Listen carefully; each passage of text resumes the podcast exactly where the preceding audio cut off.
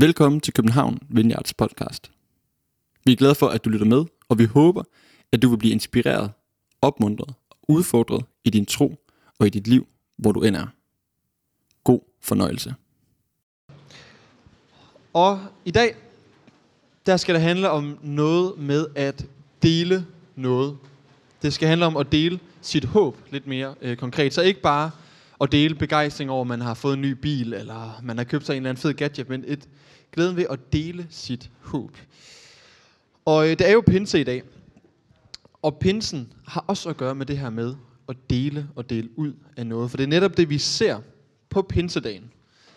At da Helligånden den kommer over dem, som var samlet, så begynder de at dele ud. De begynder at fortælle om, hvem Gud han er. Og pinsedagen er virkelig en stor dag i kirkens tid, fordi at det er netop her, at vi første gang ser, at Helligånden kommer over alle, som tror.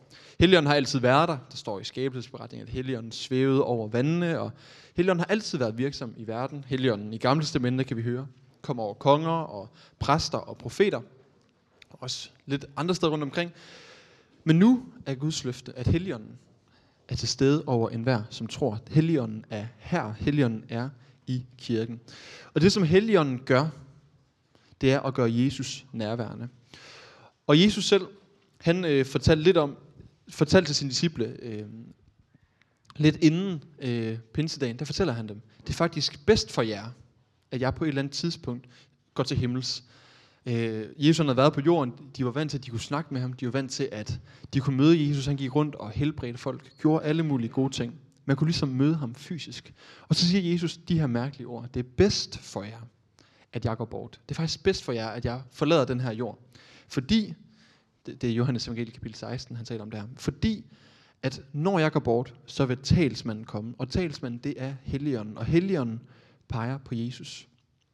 Så når jeg tror på, at Helligånden er her, ligesom Helligånden var der på pinsedagen, så betyder det også, at jeg tror på, at Jesus er her. Jesus, han bliver ophøjet i det her rum lige nu, fordi at Helligånden er her og har lyst til at vise os, hvem Jesus er. Helligånden er her og gør Jesus nærværende. Det er noget af pinsens budskab. Og samtidig så er der også et andet godt budskab i pinsen. Og det er, at det fortæller om, at Gud han har valgt at bruge uperfekte mennesker, som alle os, der er herinde i dag, til at sprede budskabet om, hvem han er. Vi kan blive brugt til at fylde verden med håb.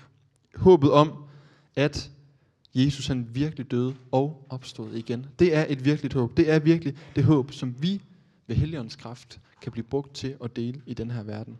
Det er en del af pinsens budskab, at det er alle os, som bliver brugt til at fylde den her verden med mere håb ved Guds kraft. I dag der slutter vi samtidig med, at øh, det er sådan lidt en pinsetale, så slutter vi en prædikenserie omkring første Peters brev. Vi har haft sådan en lille mini-prædikenserie her hen over maj måned, hvor at vi har dykket ned i første Peters brev. Det her brev, som er i Nytestamentet, som disciplen Peter han skriver. Og øh, det er sådan, at han skriver det her brev, og ikke adresserer det til én bestemt menighed, men han har skrevet til flere forskellige kirker, som ligesom rundt omkring øh, har kunne læse det her brev op. Og det, som har været fælles for de her kirker, det var, at mange af dem de blev forfulgt. De oplevede, at det kostede noget at tro. De oplevede, at der var modstand imod, at de troede på den her Jesus, som efter sigende skulle være opstået fra de døde. Og det, som Peter han adresserer, det er, jamen, hvordan er livet i den her nye virkelighed? Hvordan er det for os at tro på, at Jesus han er opstået? Hvordan kan det være som kirke, at vi kan være til stede i de byer, vi er i? Hvordan er det at opleve forfølgelse og stadigvæk holde fast i troen? Og samtidig i den her prædikenserie, så har vi nogle gange kigget på, hvordan er det i Peters liv, der erfarer han virkelig Guds trofasthed. Han erfarer den virkelig stærkt. Og lige om lidt, så skal vi læse en øh, tekst fra kapitel tre, men før vi gør det, så har jeg lige øh, taget en graf med, som jeg gerne vil vise jer, som kommer herop. Jeg ved ikke, det er ty- den er tydeligvis lavet af en øh, teolog og ikke en øh, ved ikke, økonom eller C B S'er, eller jeg ved ikke. Så... Øh, Og jeg ved ikke, hvad sådan en graf hedder, men øh, det var den, jeg lige kunne finde. Det var det bedste, jeg kunne komme op med. Og den her graf skal forestille Peters liv. Peters liv var op og ned, og det har vi også set på i nogle af de her forskellige prædikener, vi har været omkring. Peters liv var virkelig op og ned. Han starter et helt almindeligt liv som fisker, Øhm, og nu er, det, nu er det ikke fordi, jeg mener, at det så at gå fra at, at være fisker til så at begynde at følge Jesus, det er egentlig en, en, en sådan de, de tur, eller det ned ad bakke, det var egentlig bare, det gik op for mig. Jeg, dengang jeg havde lavet den, og så kunne jeg ikke finde ud af at lave det om igen. Så, øh, men Peters liv, det er op og ned. Peter, han oplever optur, han oplever virkelig, hvor fedt det er at følges med Jesus. Han oplever at få ansvar af Jesus. Han oplever, at Jesus, han kan bruge ham. Han oplever at blive Jesu betroede ven. Og samtidig så oplever han, eller kan vi hele tiden læse, at han misforstår Jesus. Han fatter aldrig, hvad det er, Jesus egentlig taler om. Vi kan også læse om, at han går på vandet og falder i, fordi han begynder at fokusere på bølgerne. Vi kan endda læse om, hvordan at han fornægter Jesus. Han har sagt til Jesus, jeg vil følge dig hele vejen. Om alle forlader dig, så bliver jeg hos dig. Men alligevel, på trods af Peters løfte til Jesus, så ser vi, at han fornægter ham. Peters liv er virkelig op og ned. Der er gode tidspunkter, og der er dårlige tidspunkter. Og det er lige præcis den her mand, Peter her, som har fornægtet Jesus, som er til stede på pinsedagen, som er halvtreds dage efter, at Jesus er opstået. Han er til stede her, halvtreds dage efter, at han har fornægtet Jesus. Og så får han lov at opleve Guds mirakel, og hvordan at Gud han bruger ham. Pinse er egentlig øh, en jødisk højtid, højtid oprindeligt. Så, øh, og disciplerne her, øh, de har lige oplevet, at Jesus er far til himmel, så, så sidder de så her og er samlet. Og de fejrer øh, pinse, som normale jøder de også vil gøre. Og den handlede øh, ikke om Helligåndens komme, øh, den jødiske pinse, men om, hvordan at Gud han gav loven til Israel. Altså, hvordan at Moses han modtog loven op på Sinais bjerg. Så det er ligesom det, man mindes her på pinsedagen. Men de er samlet på den her pinsedag. Og så sker det lige pludselig. At der kommer en vind, og vi læser om, der kommer en ild og sætter sig på folks hoveder. At Helligånden lige pludselig er til stede i det her rum. Det oplever de på den her pinsedag. Gud er virkelig her. Og det er, eller så sker det efter, at alle mulige begynder at tale alle mulige forskellige sprog og dele om, hvem Gud han er. Så sker det, at Peter han midt i det her kaos, på et eller andet tidspunkt rejser sig op. De er gået ud af det hus, de har været samlet i, og så står han foran en stor forsamling, som er kommet hen. Det kan være, de har oplevet, der foregår et eller andet crazy her. Men så holder han den her kendte pinsetale. Og da han har talt, så står der, at tre tusind mennesker den dag kom til tro. tre tusind mennesker hørte igennem Peters ord om, hvor god Jesus han er. Så de valgte at sige, Jesus, ham vil jeg gerne have noget at gøre med. Han må gerne være min frelser i mit liv. Det er den Peter, som halvtreds dage forinden fornægtede Jesus. Så kommer Helligånden over ham, og så kan Gud bruge ham til at fortælle om, hvem Jesus han er. Det siger virkelig noget om, synes jeg, at det at dele sit håb, det ikke handler om, hvor god man selv er, det ikke handler om, hvad man selv kan, men det handler om, at Jesus han er god. Det er ham, der er vores håb. Og jeg tegnede en, en lidt alternativ graf her over øh, som løber hen over øh, Peters liv. Og det er Guds trofasthed. Og det er derfor, at Peter han den her dag på pinsedagen har noget overhovedet at dele. Fordi at Gud han er trofast. Fordi Gud han kan bruge Peter. Det er derfor, Peter han oplever, at Helligånden giver ham kraft til at tage rundt og forkynde, tage rundt og helbrede mennesker, tage rundt og hjælpe med at plante kirker rundt omkring. Fordi at Gud han er trofast. Det er Guds kraft. Den er en lige linje, som går over vores liv. Og jeg tror faktisk, at det gælder os alle sammen. Vores liv kan gå op og ned. Men Gud han er trofast, og hans kald til os, det er altid det samme. Og det er det håb, som vi har at kunne dele. Det er også det, som pinse handler om. At Helligånden giver os kraft til at dele, ikke bare ud fra, hvor godt det lige går for os, men dele, at Gud han er trofast. Og nu kommer vi så til første Peters brev. Og det er den her Peter her, der, hold, der siger de her ord. Og vi læser fra kapitel tre, vers otte og frem. Og til slut, lev alle i enighed og vis medfølelse, broderkærlighed, barmhjertighed og ydmyghed. Gengæld ikke ondt med ondt, eller skældsord med skældsord, men tværtimod med velsignelse, for I er kaldet til at arve velsignelse. Så kommer der lige et citat fra Gamle Testamente, vi, vi hopper over, og så siger Peter videre. Hvem kan skade jer, når I er ivrige efter at gøre det gode? Men skulle I også komme til at lide for retfærdigheden, er I salige. Frygt ikke, hvad de frygter. Nær ingen rædsel. Men I skal hellige Herren øh, Kristus i jeres hjerte, og altid være rede til forsvar for enhver, der kræver jer til regnskab for det håb, I har. Men I skal gøre det med sagtmodighed og gudsfrygt, og med en god samvittighed. For de, der håner jeres gode, gode livsførelse i Kristus, må blive gjort til skamme, når de bagtaler jer. For det er bedre, om det er Guds vilje at lide, når man gør det gode, end når man gør det onde. Jeg synes, det er lidt sjovt, at Peter han starter med her med at sige, og til slut. Det er sådan, at det her det er kapitel tre, og der er, det, det er starten af kapitel tre, han siger, og til slut. Og så kommer der altså også lige kapitel fire og kapitel fem. Så Peter han laver sådan en klassisk prædikant, ikke? Der er faktisk bibelsk mandat for, hvad jeg mener, at sige, og til slut, og så er man kun lige ved at være halvvejs. Så når at jeg på et eller andet tidspunkt siger, at nu skal vi til at slutte, så, så ved I godt, okay, vi, vi er kun lige godt i gang. Det er bare ligesom Peter. Men han siger, og til slut her. Og så peger han på kirken og siger, han lev i enighed med hinanden. Og samtidig så begynder han at tale om, I skal ikke gengælde ondt med ondt. Det var jo netop, som jeg også sagde før, sådan at de kirker, Peter han skriver til, rigtig mange af dem, de oplevede at være forfulgte. De oplevede, at folk, de var efter dem, fordi de var begyndt at tro på Jesus. Det synes jeg selv kan være svært at relatere til. Jeg har ikke selv oplevet den form for forfølgelse, men jeg har mødt kristne, der oplever det på deres egen krop og være forfulgt, ikke at kunne få lov til at udleve og praktisere deres tro frit og frimodigt. Det er en stor virkelighed for mange kristne i verden i dag. Og Peter, han adresserer den her virkelighed at være forfulgt. Og så, så snakker han om, skal, skal vi slå igen? Skal vi bare gengælde? Skal vi bare gøre mod andre, som de gør mod os? Og der minder Peter dem om, ligesom I skal elske hinanden i kirken, så skal I også elske alle andre mennesker, selv dem, som forfølger jer. Han siger til dem, I skal ikke gengælde ondt med ondt. I skal ikke bagtale andre, fordi at de bagtaler jer. I skal gøre godt mod dem, der gør ondt mod jer. Og det tror jeg, Peter han har brug for at sige til dem igen og igen i det her brev, fordi det er så modsat vores natur. Der er så meget, kan jeg, ved jeg i min egen natur, der har lyst til at gengælde. Hvis folk nu håner mig, eller gør mig til skamme, eller bagtaler mig, som der står de her folk her, de oplevede. Så er der meget i mig, der har lyst til bare at give igen. Men Peter han siger, nej, det er ikke sådan, det skal være.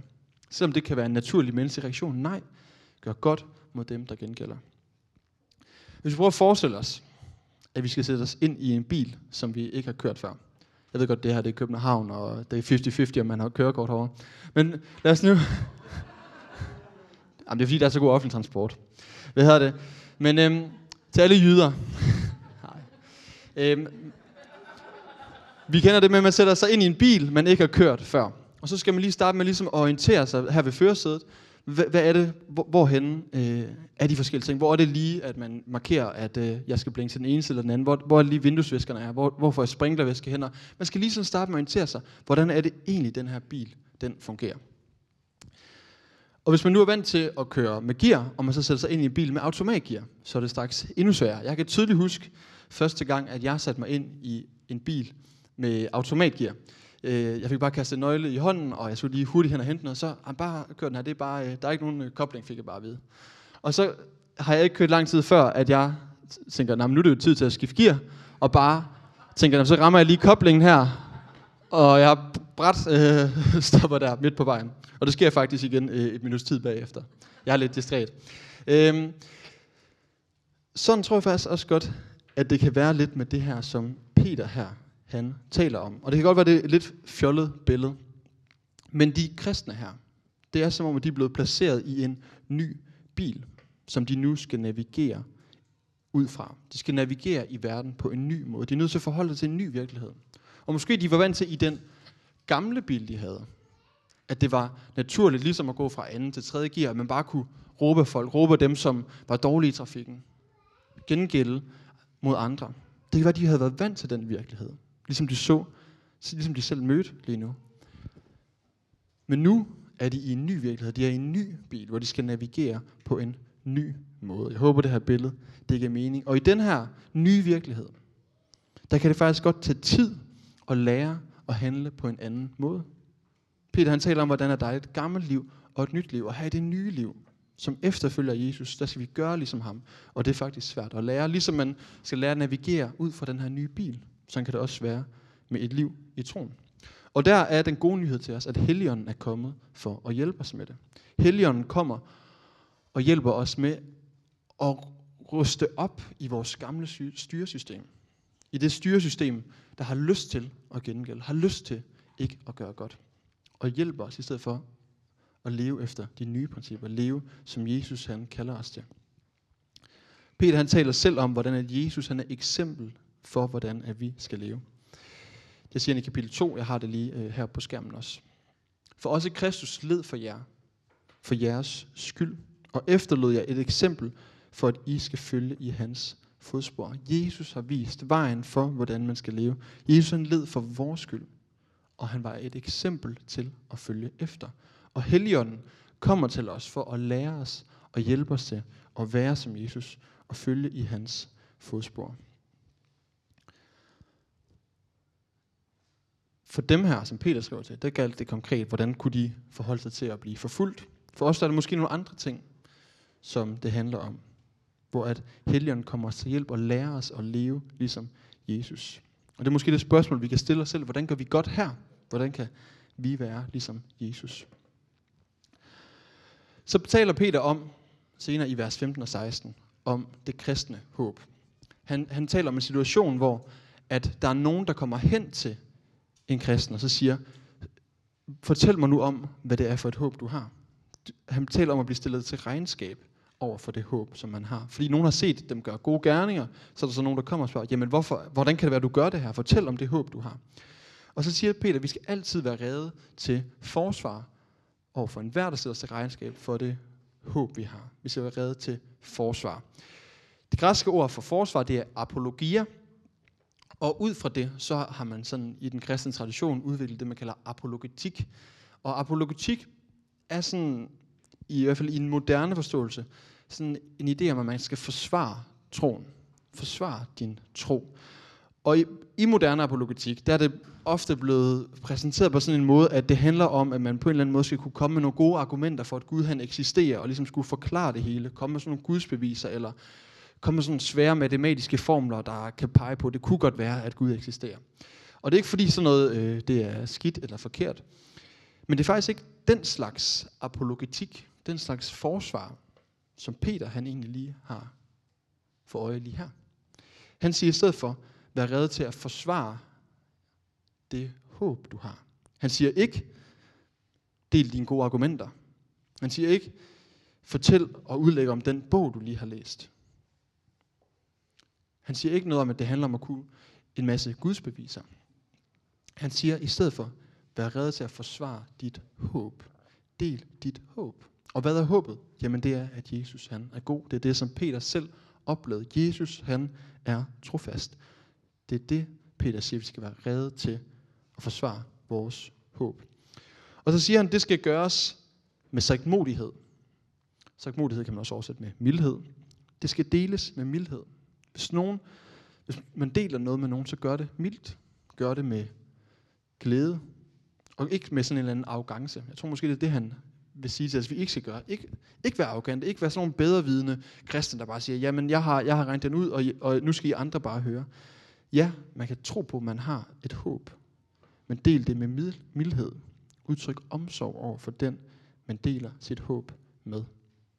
Samtidig siger han også, at vi skal dele det med gudsfrygt, altså del det med, hvad skal man sige, en respekt for, at det er Guds eget ord, vi deler. Vær tro mod, hvem Gud han er i det, vi deler. Når Peter han har skrevet det her med, og skulle være klar til at forsvare det håb, man har, så tror jeg faktisk, han tænker på en helt konkret erfaring, han selv har haft tidligere øh, i sit liv, før han har skrevet det her. I Apostlenes Gerninger, kapitel fire, ikke så lang tid efter pinsedagen, der kan vi læse om, hvordan at Peter, han øh, sammen med disciplen Johannes, er ude på et torv, og der er der en mand, de så ender med at helbrede. Manden han spørger øh, øh, efter penge, og det siger, jamen det har vi ikke, men øh, vi kan i stedet for bede for dig, og, og så bliver han så helbredt, den her mand. Det er ret fantastisk. Men så er der nogle folk, der bliver sure over, at det her det er sket, og de kan ikke lige acceptere, at Peter her, han har helbredt en mand. Så de tager ham i fængsel. Og han skal ligesom til en, øh, til en afhøring hos landets ledere, både den religiøse og den sådan, politiske øh, autoritet, der har været der i Jerusalem. Så han står nærmest sådan, i sådan en retssagsagtig øh, ting, lige kommet ud af fængslet, hvor han er overnattet. Og så står der så i Apostlenes Gerninger, kapitel fire, vers otte, fyldt af Helligånden, svarede Peter dem. Han blev fyldt af Helligånden, og Helligånden gav ham kraft til at svare dem. Og Peter her, han fortæller ikke om, fyldt af Helligånden, hvor, hvor, hvor sej han selv er, eller wow mand, jeg kan bare udholde alt i min egen kraft. Hvor dygtig han selv er. Han fortæller ikke om, hvor god en tale han holdt på pinsedag. Men det han gør, det han fortæller om Jesus. Han kan ikke lade være. Selv her kan han ikke lade være at fortælle om det håb, han har. Han taler om, hvordan der ikke er frelse i nogen anden end Jesus. Han deler sit håb. Det er det, han igen og igen peger på. Det er hans håb, og det er det, som Helligånden gør i Peter. Når Helligånden taler gennem os, så taler den ikke om, hvor god vi selv er, men om, hvor god Jesus er. At han er håbet. Og hvad er det egentlig virkelig for et håb, vi har? Der er en, der hedder Timothy Keller, som... Øh, Ja, han er en af mine, mine store helter. Han, øh, han døde desværre faktisk for en uges tid siden, og jeg tænkte, i dagens anledning, så skulle jeg der øh, et citat med øh, til, til lige at ære ham. Og det passer også lige ind i, i det, jeg skal tale om her. Men han, han siger sådan her, omkring det kristne håb. Omkring hvad evangeliet er. Han siger, the gospel is this. We are more sinful and flawed in ourselves than we ever dared believe. Yet, at the very same time, we are more loved and accepted in Jesus Christ than we ever dared hope. Jeg oversætter lige frit. Altså evangeliet er det her, vi er meget mere syndige og brudte i os selv, end vi overhovedet går og tænker vi er. Men på den helt samme tid, så er vi meget, meget mere elskede og accepteret i Jesus, end vi nogensinde kan turde og håbe på. Så er det en god nyhed for at vide, at man er en synder? Det er det jo egentlig ikke. Men den gode nyhed er, at vi er så meget mere elskede. Vi har et håb, der virkelig rækker, som virkelig kan frelse os. Det er det kristne håb. Det er det håb, som jeg tænker, det handler om at være rede til at forsvare. Ikke sådan den her traditionelle apologetik, hvor det handler om at kunne give gode argumenter, men nærmere en anden slags apologetik, hvor det handler om at vise verden, at Jesus, han er smuk. Hvor smukt og godt det er at tro på Jesus. Fortæl om det håb, som jeg egentlig selv har. At Jesus, han er min frelser. Jeg kom selv til, da jeg forberedte mig og tænkte på et tidspunkt, hvor jeg fik lov til at dele mit håb med en af mine gode venner, som jeg gik i gymnasiet med. Vi har, ham og jeg, vi har haft rigtig mange snakke om tro øh, igennem tiden. Og øh, han var øh, på et tidspunkt i en, i en svær periode i sit liv, og vi går en tur sammen. Og han var selv blevet meget nysgerrig på det med tro, og han ville gerne have fortalt noget mere om det. Og jeg kan tydeligt husk, jeg prøvede altid at komme med sådan alle mulige gode argumenter og prøve at forklare, hvad den kristne tro handlede om. Men jeg kan tydeligt huske, det der rørte ham allermest på et tidspunkt, det var, øh, hvor jeg fortalte ham om en historie fra Bibelen. En af de helt klassiske, nemlig historien om den fortabte søn. Og øh, det var som om, at mens jeg genfortalte den her historie, han, han havde aldrig hørt den før. Han, han havde slet ikke hørt om øh, ja, den her lignelse, som jeg selv har hørt virkelig mange gange. Så jeg synes, det måske var sådan lidt stivt, sådan lidt... Øh, Lidt kedelig efterhånden. Han har aldrig hørt det her. Og jeg kan tydeligt huske det indtryk, det gjorde på ham, at høre den her historie om det håb, der er for alle, som vil vende sig til Jesus. Og for mig var det en erfaring af, det handler ikke så meget om mine argumenter. Det handler ikke så meget om, hvad jeg ved, men det handler om, at jeg kan dele mit håb. Jeg skal dele mit håb, ikke min egen sejr. Og her til slut, så har jeg bare lyst til at pege på to forskellige ting, som jeg i hvert fald selv oplever, kan være med til at hindre mig i at dele det håb, som jeg tror, jeg har. Hvad kan hindre os i det håb, vi har? Den ene ting, det kan være det her spørgsmål, jamen giver det faktisk mening for andre? Er det virkelig så god en nyhed, det her med Jesus? For ikke så længe siden, der var jeg i biografen og se en film, som hedder The Whale. Der kommer et billede herop af, af hovedpersonen. Jeg kan ikke lige huske, hvad han hedder i virkeligheden, men i filmen, der hedder han Charlie. Og skuespilleren her, han endte faktisk med at vinde Oscar for bedste, øh, bedste skuespiller i, øh, i seneste Oscar-uddeling her. Jeg kan virkelig anbefale at se filmen. Men den handler her om Charlie, og han kæmper med en lidelse, som gør, at han ikke kan holde op med at spise. Og det har gjort, at han er blevet så stor, at han simpelthen ikke kan flytte sig nærmest ud af sin sofa. Øh, jeg ved ikke, om det er sådan to hundrede kilo mand, de prøver at, øh, at fremstille noget af den stil. Han er kæmpe stor. Samtidig så mærker man også, at han er en fantastisk godt menneske. Han... Øh, underviser nogle, øh, nogle elever online i at skrive, øh, skrive gode essays. På et tidspunkt, hele filmen her, den udspiller sig ligesom i, i hans lejlighed, fordi han ikke kan flytte sig fra den. Og jeg skal nok lade være med at spoil en, en hel masse. Men på et tidspunkt, i starten af den her film, så kommer der en ung dreng forbi, som banker på døren. Og han hedder Thomas. Han er sådan, øhm, han kommer fra et sådan kirkesamfund, de sådan har opdigtet. Øhm, og man kan se, at han er ligesom sådan dressed up som en. Man kan se, at han plejer ligesom at gå og banke fra dør til dør til dør. Så han banker på døren her, kommer selv ind, fordi ham her, han ikke kan komme op og åbne døren, kommer selv ind, og så begynder han så at dele sin tro. Den her unge, begejstrede Thomas her, som virkelig bare har lyst til at fortælle Charlie omkring Jesus. Og man kan bare mærke, han, han, er, han møder slet ikke ham her Charlie, øh, lige i, i Charlies situation, med det han kæmper i. Og han bliver bare ved med at fortælle og finde bibelvers frem, og ham, han, kan, han kan ikke flytte sig, så han kan ikke smide ham ud. Så han, den her unge dreng, han bliver bare ved med at fortælle begejstret om, omkring den her Jesus, som, øh, som han tror på. Det er i hvert fald sådan, jeg lige husker det. Og det kunne man lave alle mulige analyser af. Men jeg, jeg gik ud fra den her film, og så kunne jeg bare ikke lade være med at tænke på, at jeg på en eller anden måde, nogle gange godt kan jeg faktisk genkende mig selv i den her unge dreng, og dele et eller andet, og så tænke, giver det her egentlig mening for andre? Er det her faktisk virkelig, godt håb, virkelig et håb? Ham her, den unge Thomas her i filmen, han har selv erfaret, der er virkelig et håb for mig. Og så deler han det. Og det er som om, det ikke rigtig lander, og det kommer heller ikke til at lande i løbet af filmen hos ham her, Charlie, selvom de har mange snakke. Og den tanke kan jeg faktisk godt nogle gange tænke, giver det egentlig mening? Det håb, som jeg har, kan det også være et håb for andre. Og der tror jeg faktisk bare igen og igen, jeg må hvile i, ja, det giver faktisk mening. Det er faktisk en god nyhed, fordi jeg har selv oplevet, hvor godt det kan være. Og derfor har jeg lyst til igen og igen at dele det med andre. Og selvom at man kan gå og tænke, jamen andre har da et godt liv, hvad skal de med Jesus? Jeg har selv oplevet, hvor meget jeg har brug for ham. Og derfor må jeg også blive ved med at ture og tro på, at det har en betydning for mennesker. Det kan virkelig være livsforvandlende at møde Jesus. Det er mit håb, og det har jeg lyst til. Og det brænder jeg for, og ønsker for andre mennesker, at de må se. Så selvom den her tanke nogle gange kan opstå, giver det mening, så har jeg lyst til samtidig at blive ved med at prøve at forkynde for mig selv, ja, det giver faktisk mening, for jeg selv har erfaret det her håb i mit eget liv. En anden ting, jeg tænker, der kan hindre mig i at dele mit håb, det er det her spørgsmål, hvem er jeg, at jeg skal dele noget med andre? Hvem er jeg lige, og skulle kunne få lov til at fortælle om Jesus? Og på en eller anden måde, det spørgsmål, hvem er jeg, er egentlig det helt forkerte spørgsmål. Det er det helt forkerte spørgsmål, ikke det, som Jesus han vil, vi skal stille. Fordi det kristne liv handler lige præcis meget lidt om, at jeg er god nok til at kunne dele.